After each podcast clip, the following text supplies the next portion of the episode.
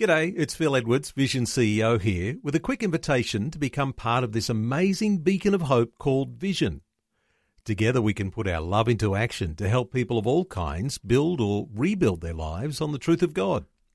Please consider the part you can play during our upcoming Visionathon appeal, remembering that it's your support that makes Vision possible, including this podcast. Audio on demand from Vision Christian Media. Foundations. So when somebody is calling upon God says, I'm going to sacrifice any person that comes out of my house if you will give me victory, you can't make a vow and expect God to honour that vow if that vow is contradictory to the law he's already given. Foundations. Understanding the Jewish foundations of our Christian faith. With Robbo Robinson and Mandy Warby. Making rash decisions is a common human failing. We've all been guilty of it. We run headlong into something without thinking it through.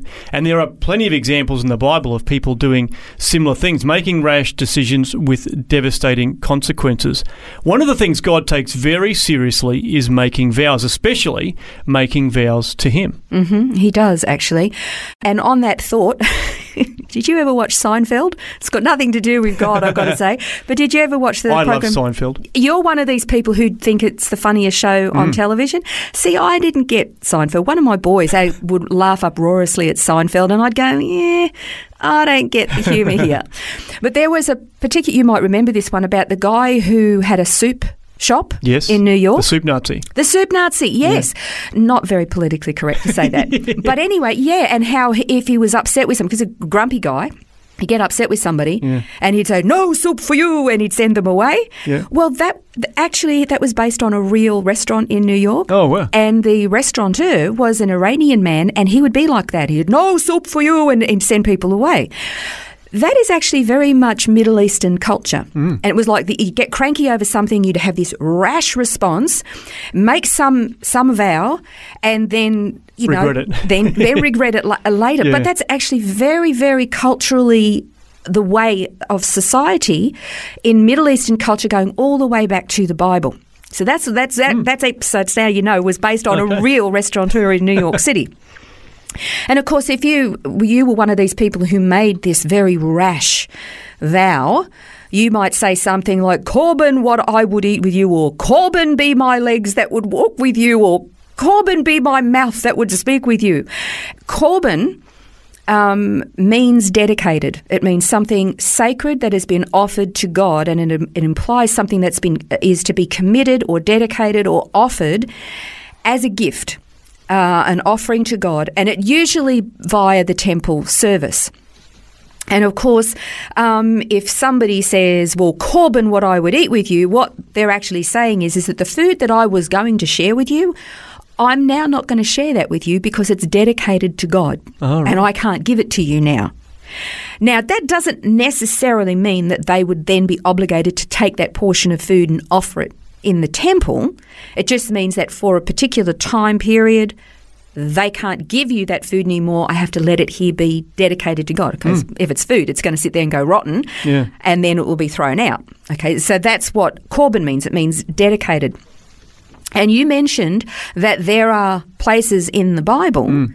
of people making rash decisions. One of those, um, you would be familiar with this story, is that of Jephthah. Remember the story of Yeah, it's Jephthah? a, it's a tragic story, really, isn't it? Horrible story. We read about that in uh, in Judges. So uh, Judges 11 uh, verses 30 and 31 says Jephthah made a vow to the Lord and said, "If you will indeed give the sons of Ammon into my hand, then it shall be that whatever comes out of the doors of my house to meet me, when I return in peace from the sons of Ammon, it shall be the Lord's, and I will offer it up as a burnt offering." And what came out the man's door when he got home? His little girl. Oh, I mean, what did he think was Yeah. going to come out well, of the right. door Well, of his yeah, house? don't know what he was expecting. I mean, it's not like he was expecting the cow from the paddock to walk out of his Yeah. front door. Yeah. I mean, he, he obviously wasn't thinking. And, you know, there are detractors of the Bible who hear this story and find out about this story and say, see, what kind of a God would expect that? Mm. Well, God didn't expect that because God never sanctioned human sacrifice. He was appalled by it, opposed to it. So when somebody is calling upon God says, I'm going to sacrifice any person that comes out of my house if you will give me victory, Well, God didn't ask him to do that hmm. because you can't make a vow and expect God to honour that vow if that vow actually is contradictory to the law he's already given. Now, he did actually get a victory and yeah, his daughter comes out out of the house and and he's all heartbroken. Yeah, of course, he realised he had made a rash decision, but Yeah. at that point, I guess he felt it was too too late. Well, here's the interesting thing: is that God actually in the in His law, where He actually says, if you make a vow, it's sacred, you have to follow through with it. He also then goes on and says, now, if you happen to make a rash vow. Hmm. Then you can. There is like it's like paying a fine. You pay a penalty Yeah. for making such a foolish thing, Yeah. but you can actually get out of the vow. So my, my in my th- way of thinking, I'm thinking what uh, paying a fine was too much to ransom or redeem your daughter's life. I I find that a real struggle to sort of Yeah. get my head around that. What was Jephthah thinking? But then there's also uh, another. There's another um, vow that happened as well. And this was with Joshua. And Joshua was a very godly man. And it's in Joshua chapter 9. And this is when the Gibeonites, they had actually, they were living in the land of Canaan and they had heard what happened to the cities of Jericho and Ai when the children of Israel were coming in, how they were conquered. And so what they thought they'd do, they thought they'd be sneaky.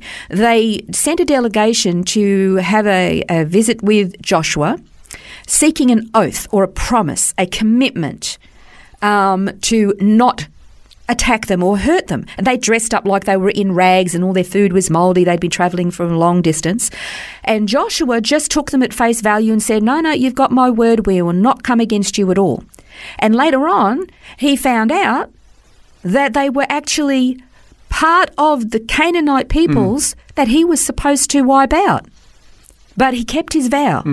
What he should have done is he should have gone and said, Oh, thank you for coming to visit me. I'm going to go and seek the Lord to see whether or not I should Yeah, make right. this agreement with you. And he didn't. And the people of Israel actually lived with the consequences of the Gibeonites mm. for centuries.